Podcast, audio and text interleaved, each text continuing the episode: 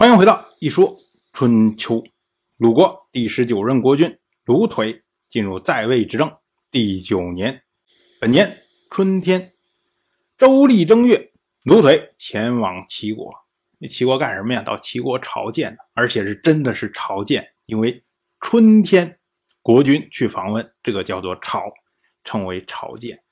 我们说啊，这几年鲁腿每年都要去齐国，真的是很辛苦，很辛苦啊。当然了，这次待的时间也不长，同样是春天，他就从齐国回到了鲁国。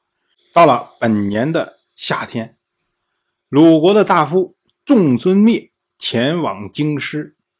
这位仲孙灭啊，他就是鲁国公子鲁庆父的曾孙，鲁国公孙鲁傲的孙子，以及仲孙谷的儿子。也或者呢，我们说就是三桓之一的仲孙氏的族长。这个事儿啊，说起来真的是很感叹。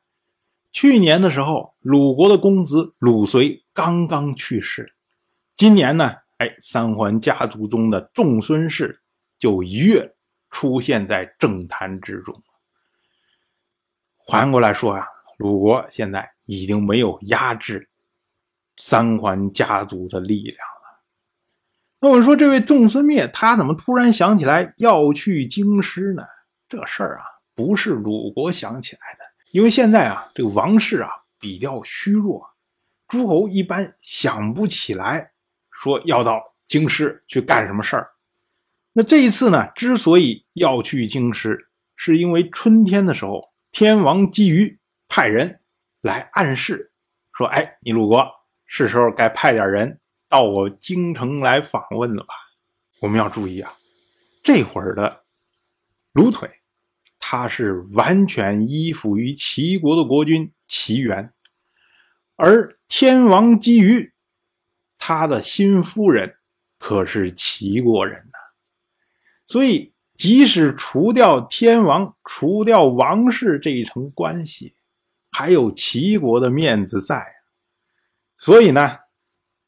还有仲孙灭这一次前往京师，那么基于呢见到仲孙灭，哎，觉得仲孙灭这个人不错，懂得礼数啊，所以非常丰厚的赏赐了他。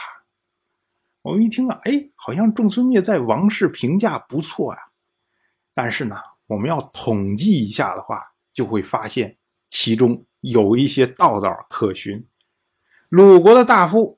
前往王室，以春秋的记录一共七次，其中五次都是有其他的事情，只有这一次以及后面还有一次，就是两次是特意去王室访问，而这两次呢，天王都认为去的人非常懂礼数，这是什么意思啊？就是因为王室没有人去去嘛，所以。你暗示别人来，别人来了，你当然要大肆赏赐他呀，希望鼓励他回去之后说：“哎，到天王这儿都是好事儿。”所以呢，大家都来呀，哎，这么个意思。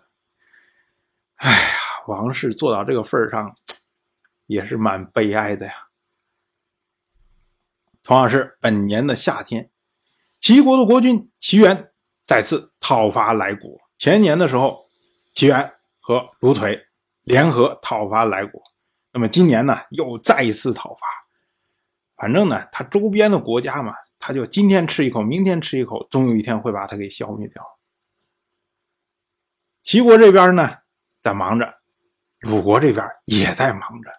到了本年的秋天，鲁国攻占了根谋。我们说根谋啊，它是一个东夷的小国。在今天呢，山东沂水县一带啊，说起来是非常小、非常小的一个国家。所以呢，《春秋》记录这件事情，即为取根谋。用“取”这个字，是说占领的容易啊，得来容易。同样是本年的秋天，八月，滕国的国君去世，《春秋》记录为滕子竹。我们说啊，现在滕国和鲁国之间没有同盟关系，所以呢，滕国虽然向鲁国发了讣告，但是讣告上没有告知滕国国君的名字。那么呢，春秋记录的时候，就只能以爵位的名字来称呼。当然，我就这么一说，您就那么一听。感谢您的耐心陪伴。